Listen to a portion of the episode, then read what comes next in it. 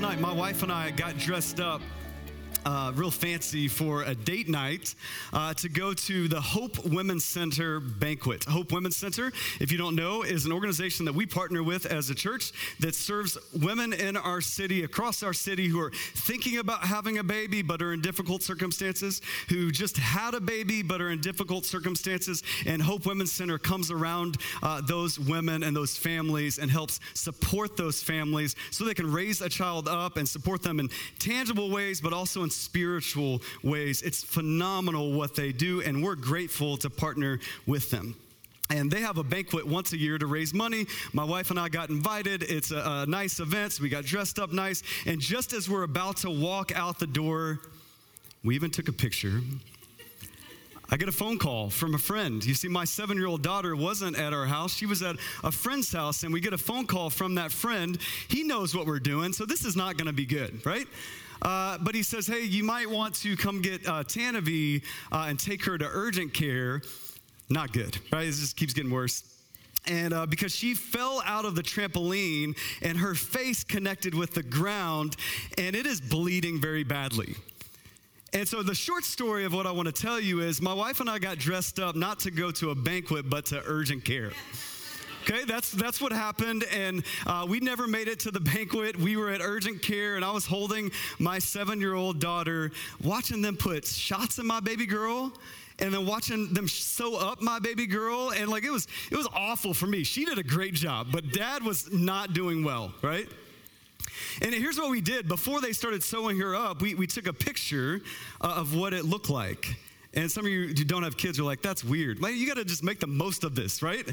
And so we, a lot of our kids have had stitches at different times. We always take a before and after picture, right? So we took this before picture of like this hole in her face.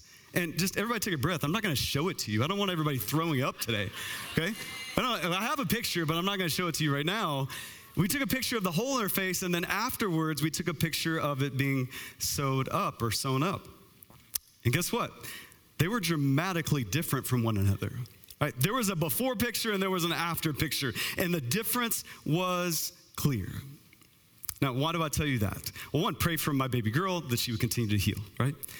But also because sometimes in the Christian life, and sometimes what we see in the Bible, is when someone meets Jesus, there is a clear before and there is a clear after. You can see what they were doing in their past, and then you can see how their present is radically transformed by the grace of Christ. And they don't even look the same at all. And I think one of the, the biggest examples of that is the Apostle Paul, the author of Galatians that he literally had his name changed. Some of you know in, in, Acts, he had Saul, and then he was converted to Paul when he met Jesus. And, and he has this radical transformation, killing Christians and not just becoming a Christian, but helping other people become a Christian. That's his before and after. And so Paul is going to share his story with you of his before and after. And we're going to see how his story impacts our story, his story of transformation. How can it show us what to look for to see if our lives have been transformed? So that's where we're headed. So we're going to read all of his story, and I'll tell you on the front end, it's a lot. He, he gets into some geographical places, he gets, gets into some nitty gritty detail because he wants you to see this is like a real person, real places, and a real life changed by the gospel. And as you as you get distracted as I read this, I want you to remind yourself, hey, what is this teaching me about my story? What is Paul's story? How does it connect to my story? Okay? So let's read it together and see what God would have for us. Galatians 1, starting in verse 11. It says this For I would have you know, brothers, that the gospel that was preached by me is not man's gospel. For I did not receive it from any man, nor was I taught it, but I received it through a revelation of Jesus Christ. For you have heard of my former life in Judaism, how I persecuted the church of God violently and tried to destroy it.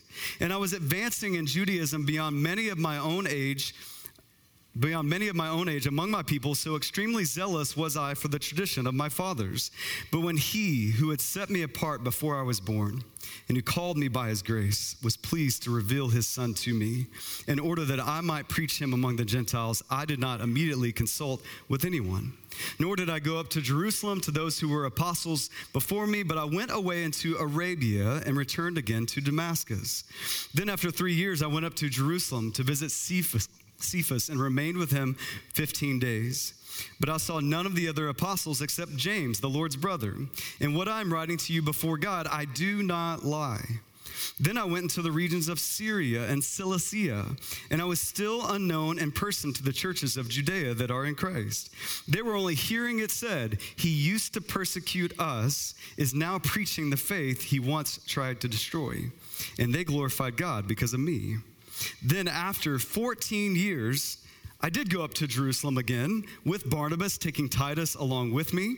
I went up because of a revelation and set before them, though privately, before those who seemed influential, the gospel that I proclaim among the Gentiles, in order to make sure I was not running or had not run in vain. But even Titus, who was with me, was not forced to be circumcised, though he was a Greek or a Gentile. Yet, because of false brothers secretly brought in who slipped in to spy out our freedom that we have in Christ Jesus, so that they might bring us into slavery. To them, we did not yield in submission for even a moment, so that the truth of the gospel might be preserved for you. And from those who seem to be influential, what they were makes no difference to, to me. God shows no partiality. I just love Paul. Uh, those I say who seemed influential add nothing to me. Verse 7 On the contrary, when they saw that I had been entrusted with the gospel to the uncircumcised, just as Peter had been entrusted to the gospel to the circumcised, for he who worked through Peter for his apostolic ministry to the circumcised worked also through me for mine to the Gentiles. And when James and Cephas, that's Peter and John, who seemed to be pillars, perceived the grace that was given to me, they gave the right hand of fellowship to Barnabas and me that we should go to the Gentiles and they to the circumcised. Only they asked us to remember the poor, the very thing I was eager to do. All right, I know there was a lot there, a lot of parenthetical sidebars. Did you catch that? That is a mouthful from Paul. So, this is his story, and what do we learn about his story? Uh, backtrack with me to verses 11 and 12 at the beginning. Notice what he says. Key phrases. Not man's gospel. Then, verse 12, the contrast, a revelation of Jesus Christ. He expounds again in verse 12 I did not receive it from any man. I was not taught it, but I received it through a revelation of Jesus Christ. Why is Paul being so adamant, multiple times, repeating himself over and over to make it clear that this gospel that he's proclaiming and has proclaimed to the Galatian people is not from man? We have to understand some context. We talked about this last week. Chapter 1, verse 7, Paul talks about that there were some who were troubling the Galatian people and distorting or perverting the gospel of grace. See, the reality is there was these people that were infiltrating these Galatian churches, and they were saying all kinds, kinds of crazy things to distort the gospel of grace. They were saying things like, hey, you have to be a Christian, you have to be like believe in Jesus, sure, he's great, life, death, the resurrection. Yeah, you got to believe in Jesus, but there's a plus sign after that. And you also have to uphold the ordinance of the ordinances of the law. You have to eat certain foods and not eat other foods according to the law. You have to uh, obey the 613 commandments of the law and even some more that we want to throw in. And yes, Jesus is great, like by grace through faith, sure, but you got to do all of these things. And these people were called Judaizers. And the reason they were giving the people of Galatia such a hard time is because they grew up as good Jews. They were circumcised as a baby. They upheld all the food regulations. They upheld the, the rules of the Sabbath. And they had done that for years. And then Jesus Christ comes along and they say, okay, Jesus, like we believe you're the Son of God. Okay. Life, death, and resurrection. Okay, we're into that. Jesus. And, and they were all about it. But then they saw these Gentiles. Mm-mm-mm these dirty Gentiles, these heathens, hadn't been circumcised, hadn't followed a Sabbath a day in their life, had, they ate whatever they want. And they believed in Jesus by grace through faith, through his life, death, and resurrection. And all of a sudden, like there was no JV and varsity, they were both on the same playing field uh, at the foot of the cross. So some of these Jewish Christians, these Judaizers, they didn't like that. They wanted these Gentile believers to have to experience the same pain and work they had experienced. It's like when you were in grade school and you've studied for that test all year long. You had a tutor, you didn't watch TV, you didn't hang out with your friends, you sacrificed to study for this test. And yeah, you got an A for it, but then this other person, I don't know what word I was looking for, um, this person comes along and they just like, they just get an A just because. And you're like, teacher, um, I, I have a question, more like a comment, more like a criticism. Like, they need to do what I did. I've experienced all this pain. They can't just come in here and get an A. They have to experience the pain with me. That's what's happening, right? So these Judaizers are upset and they've infiltrated these Galatians. They traveled all the way from Jerusalem, that's where they were, to the churches in Galatia, and they started teaching a distorted gospel Jesus plus. You got to do all these things. Now, Paul, the Apostle Paul, he had planted these churches according to the gospel of grace alone, by faith alone, Jesus alone. There's no plus sign for Paul. And yet he had left, and these Judaizers came in and they added all these things. And so Paul is writing this letter to refute these Judaizers and to call the Galatians people not to desert the gospel like he talks about in chapter one, but to come back to the gospel, the Jesus alone with no plus sign, right? He wants to anchor them in that. And so, what he's gonna do as you see him address this man's gospel, I didn't get it through man, is he's gonna refute these claims of the Judaizers. You see, a big thing the Judaizers were trying to do was as they distorted the gospel, they were trying to discredit Paul. That's how they were doing it. And so Paul is answering back. He's firing back, you could say, at what their claims are to protect his people in the gospel of grace. And he's going to do that primarily in two key ways. He's going to do that logically, and he's also going to do that transformationally. He's going to show them first logically how what these guys are claiming, these Judaizers, man, it can't even be true. That they're claiming, some, to some effect, we get some clues from the passage, they're claiming that here's how Paul got the gospel. Paul uh, hung out with these guys in Jerusalem, like probably Peter, James, and John, like the pillars of the faith, the guys who would walk with Jesus, apostles. Paul got together with them. They hung out, right? And, and they started to compile together this gospel. And, and they started to, to put it together. And then Paul left there and kind of tweaked it for his own purposes and then started planting churches out of this gospel that he compiled from other men.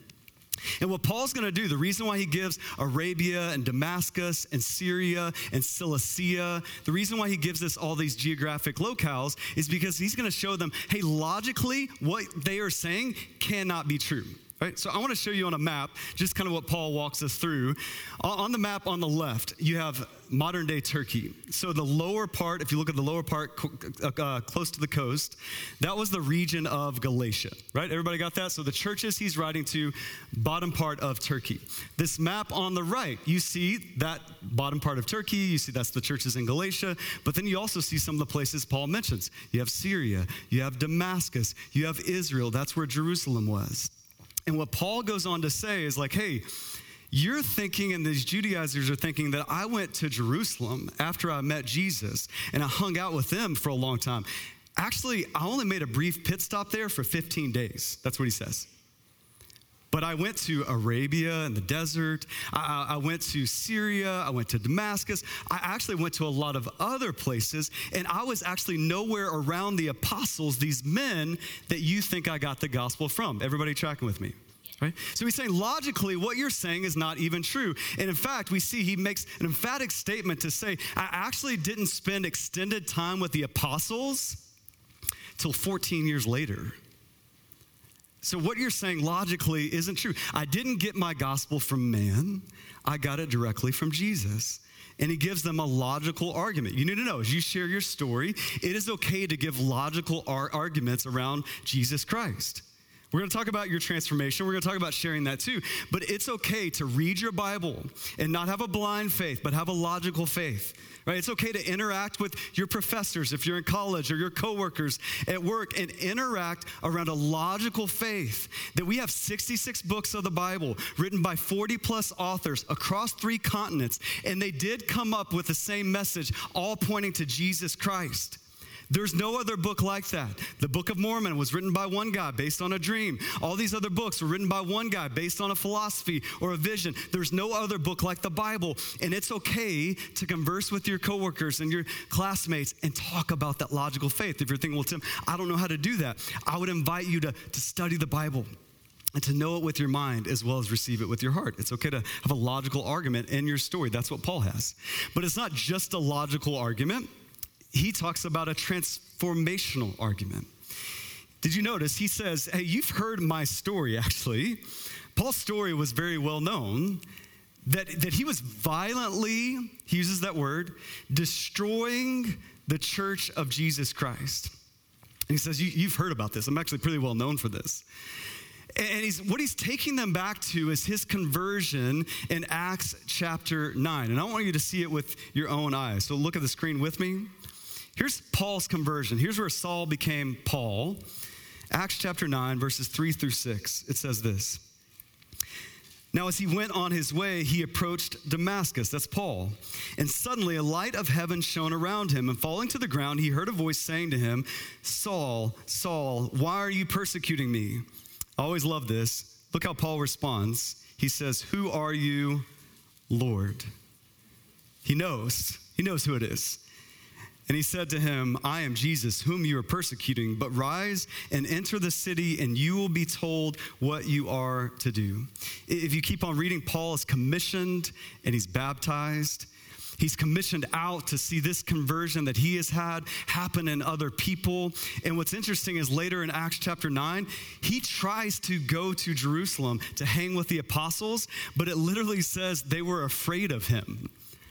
And so, even further, if you know Paul's conversion at all, this idea that he was tight with the apostles, they didn't like him and they were scared of him because they had seen him do things like hold coats for people who stoned Stephen, the first Christian martyr. They had seen, had seen him drag men and women through the streets just because they were Christians. And now you got this guy singing, Jesus loves me, this I know. And they're like, hold on a second, player. I don't know you. Like, what are you going to do to us? I've seen what you do to Christians. And so, Paul, even with his transformation story, is showing them listen, the apostles that you said I constructed this gospel with, they're scared of me. They don't even like me. And then on the flip side, he's also saying, hey, do you not know how jacked up I was? Like, I was dragging Christians across the street to prison where they would eventually be beheaded. Do you think I just sat with like clarity of mind one day and said, you know what? I know I was dragging that guy through the street for being a Christian and that alone, but maybe I was wrong. After I've had some time to think and meditate, uh, now I want to become that guy. And Paul's saying, that's insane. You've heard my story in Judaism. You've heard how I was violently destroying the church. And yet now I believe this gospel of grace. And he says that doesn't happen because of man or through man, but only by a revelation through Jesus Christ. Only happens because I, I see the light literally, and I'm never the same. Right? So he, he makes this case that this is God's gospel, it's not mine. And it's powerful, it's logical, it's transformational right? He wants the Galatians to know that. He wants the Judaizers to know that too. But he wants these Galatian people to know that so they anchor themselves in the gospel of grace, so they take out the plus sign. It's just Jesus. Don't get it twisted, right? So here's what this is Paul's story. What about your story? Right? We need to think through, we're not just getting some cool facts about a guy who lived a long time ago.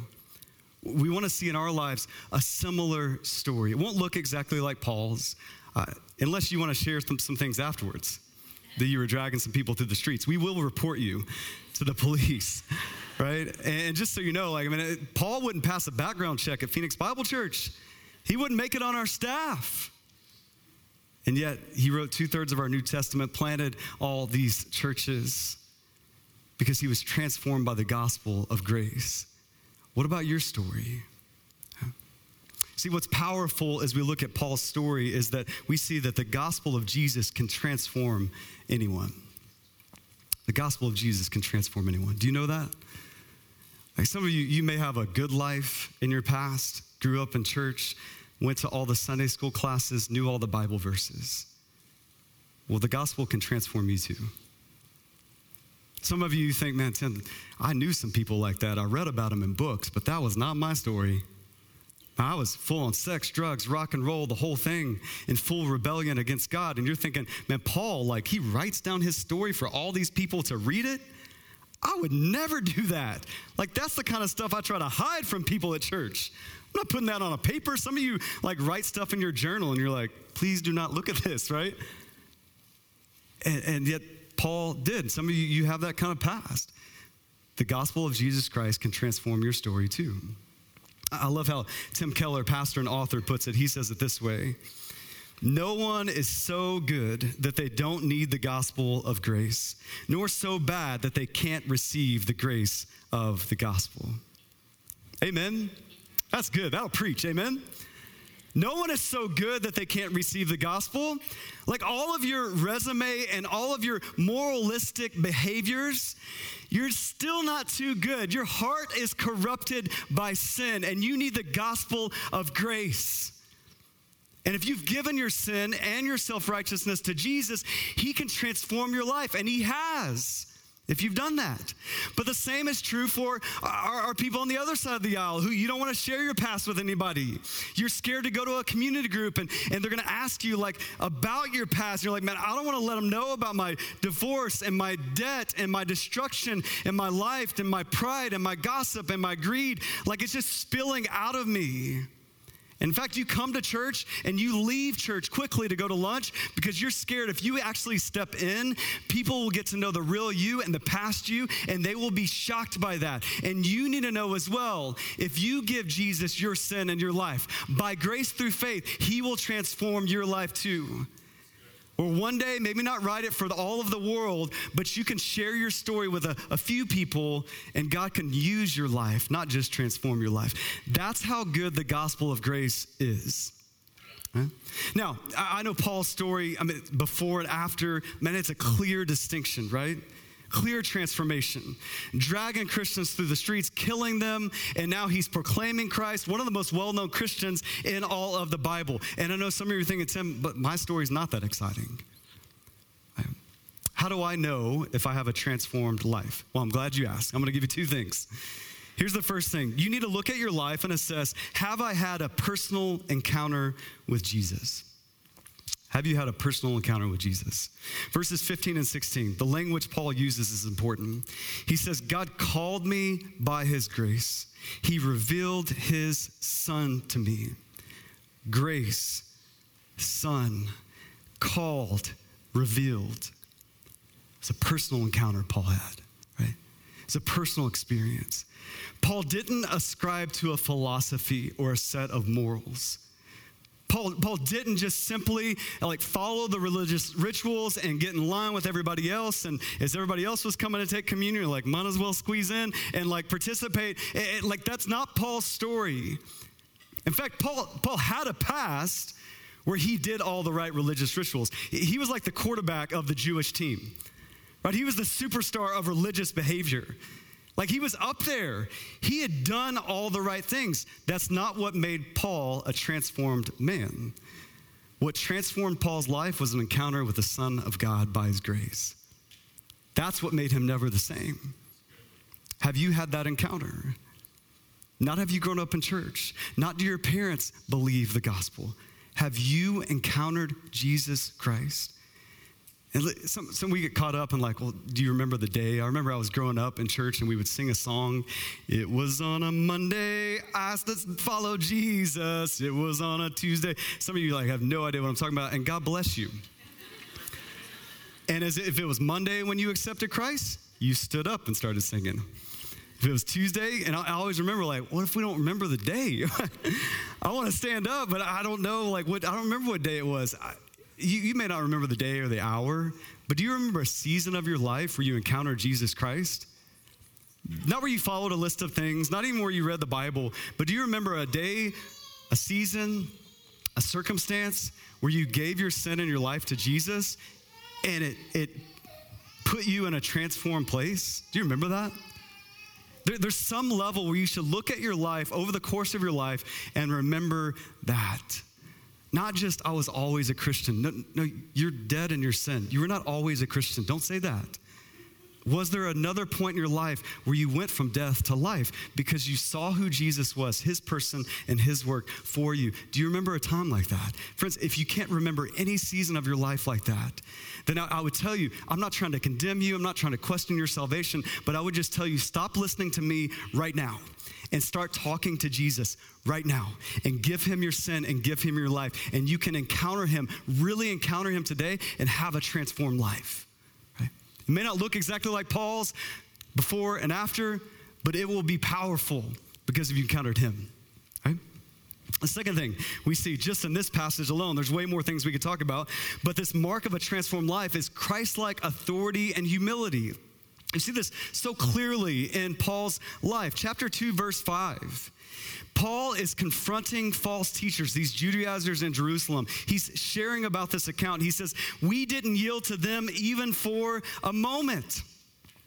Paul had this amazing authority that all these people who are uh, trying to take him out, people that have been uh, like know the law, they've been doing all these religious things. They're in Jerusalem. A lot of people know these Judaizers, they think a lot of them. And Paul is saying, No way, like I'm standing my ground. When he went with Titus, I'm standing my ground against these false teachers. Amazing authority. What's a little bit crazy about Titus is Titus was a Gentile, meaning he was an uncircumcised person. And Paul says, Hey, Titus, settle up. We're going to Jerusalem, where all these people are going to want you to get circumcised. Imagine the fear of Titus. Come on, somebody. Anybody tracking with me? But like he takes Titus with him. And it says Titus didn't get circumcised because Paul stood up to these people. Amazing authority. But it wasn't just to the false teachers, to the Judaizers. He stood up to the apostles. I, I, love this. Several times, did you catch it? He said, Those who seem to be influential, those who seem to be pillars of the church.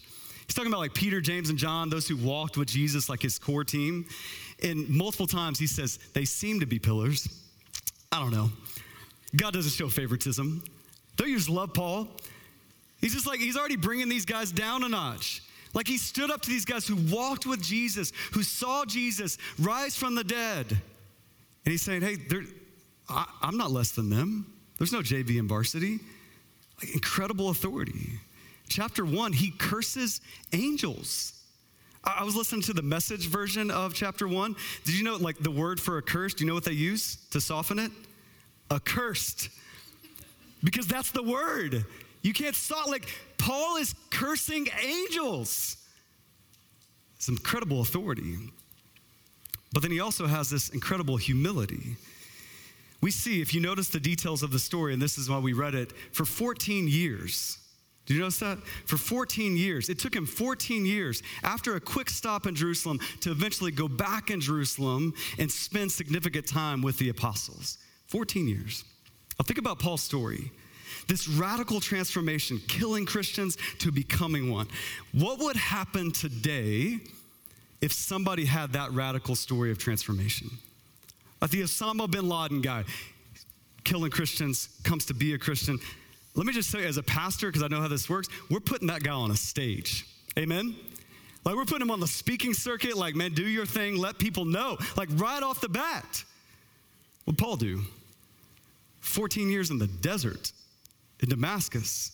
He, he didn't spend any significant time in Jerusalem for 14 years. He just learned, meditated on the grace of Jesus Christ. Incredible humility. So, how, how, do you know you have a transformed life? There's lots of things. Just in this passage, we see from Paul, he encountered Jesus Christ. He had Christ like authority and humility. See, here's how you know if you don't have a transformed life your authority comes when you're doing well. Like when you've attended church eight Sundays in a row, I have authority. I'm gonna tell people about my life. Like, here's how I'm dating my wife. Here's how I'm spending time with God. Here's how I'm praying and fasting. How could you not do that when you're doing well? And then you sin and you have some lust that pops up that you thought you were kind of over, or some pride that is reflected in your relationships with other people. What happens to your authority then? You're not saying anything. You're sitting at the back of the church, right? Because that's how authority rises and falls when it's based on your achievement. The transformed life in Jesus Christ, it is different. You have a consistent authority because it's not your authority, it's the authority of Jesus Christ. But you also have this amazing humility because you know who you are. You know what Jesus has saved you from. You're in tune with your past, good or bad. You know your sin, you know your self righteousness, you know your shame, and you know Jesus has saved you from that. So you have a, humility about yourself in addition to your authority. That only happens with a life transformed by Jesus Christ. Right? We see it in Galatians 1:10. We read it last week. Paul talks about he's a servant of Jesus Christ. How do you have this authority and humility? Christ like authority and humility? You're a servant, you're humble, but you're a servant of Jesus Christ. That's authority. How do you know you have a life transformed by Jesus Christ? You're a servant of Jesus Christ. Whether you have the same story uh, as Paul or not, and that's how you know do I have a transformed life in Jesus? Friends, let me just tell you, my life, it has some good, it has some bad. But God transformed my life. I'm not up here because I went to seminary. It was helpful, but that's not why I'm up here preaching to you. I, I, I, was in college and I had some good parts of my life. I grew up going to church Sunday morning, Sunday nights, Wednesday night, all those kinds of things. I knew all the Bible verses, but man, my heart was wicked and far from God. And it, it eventually wasn't just my heart, it was my hands. When I started to pursue meaning and pleasure and everything you can imagine. And this one guy took me by the side and he said a cuss word which endeared himself to me. That's just where I was. Can I confess that to you? But he also took me to the Bible and we actually read the book of Galatians and he put it in a red binder for me. And he talked about like my religiosity growing up and said, hey, it's not that, it's this, it's grace and we just marked up the book of Galatians. This is why I want you to mark up your journal of Galatians because it can change your life. It changed my life, it changed my story, it transformed every part of me. And now I'm teaching you Galatians because that's what I want for your life. Do you have that kind of transformed life? Friends, that's what's going to change our world. It's not a policy, it's not a list. It's a transformed life that you can clearly show in authority and humility. Hey, it's Jesus Christ, and by His grace alone. Right? That will transform your life. That will transform our church. That will transform a city. That will transform our world. Amen? We're going to end today by taking uh, communion because we're going to remind ourselves how we're transformed. We're going to make it clear as we take the bread as we take the juice and the wine, we're going to remember that only Jesus transforms our lives. Let me pray, and then we'll set up communion. Father in heaven, God, I thank you for the transformation that we have in Jesus. God, I, I pray for these men and women, uh, the ones that are in the room, maybe even the ones that are watching online, that, that they would just take a moment to assess their life, their, their good deeds, the bad deeds, the ones that nobody even knows about, and they would just honestly ask, have I encountered Jesus Christ? Not have I come to church, not have I joined the right group and affiliation, but have I encountered Jesus Christ? And I just pray right now, God, by the power of your spirit, that you would you would encounter them that they would stop listening to me, they would start talking to you, and they would give you their sin and give you their life. What an amazing moment that would be if for a moment that's what happened, and then they got to come and take communion for the very first time as a transformed believer in Christ. God, that's our prayer, that's our hope. And God, I pray as, as others look and say, No, I, I've experienced transformation of Jesus. I have given my sin and my life to Him. I've encountered Him but they're not walking with the authority and humility of Christ. God, as they take the bread and the juice and the wine, they would just be reminded of your authority and your humility on their behalf. It's not something that they have to muster up or play a game and impress other people, but it comes directly from you. And as we look at the cross and think about your blood and think about your body, God, may that fall afresh on us. And may we be a, a collective group of believers in Christ who have been transformed by Jesus, and it's clear to our community, and it's clear to our friends, and it's clear to our city. God, that's my prayer for Phoenix Bible Church. We pray that in the name of Jesus, and everybody said, Amen.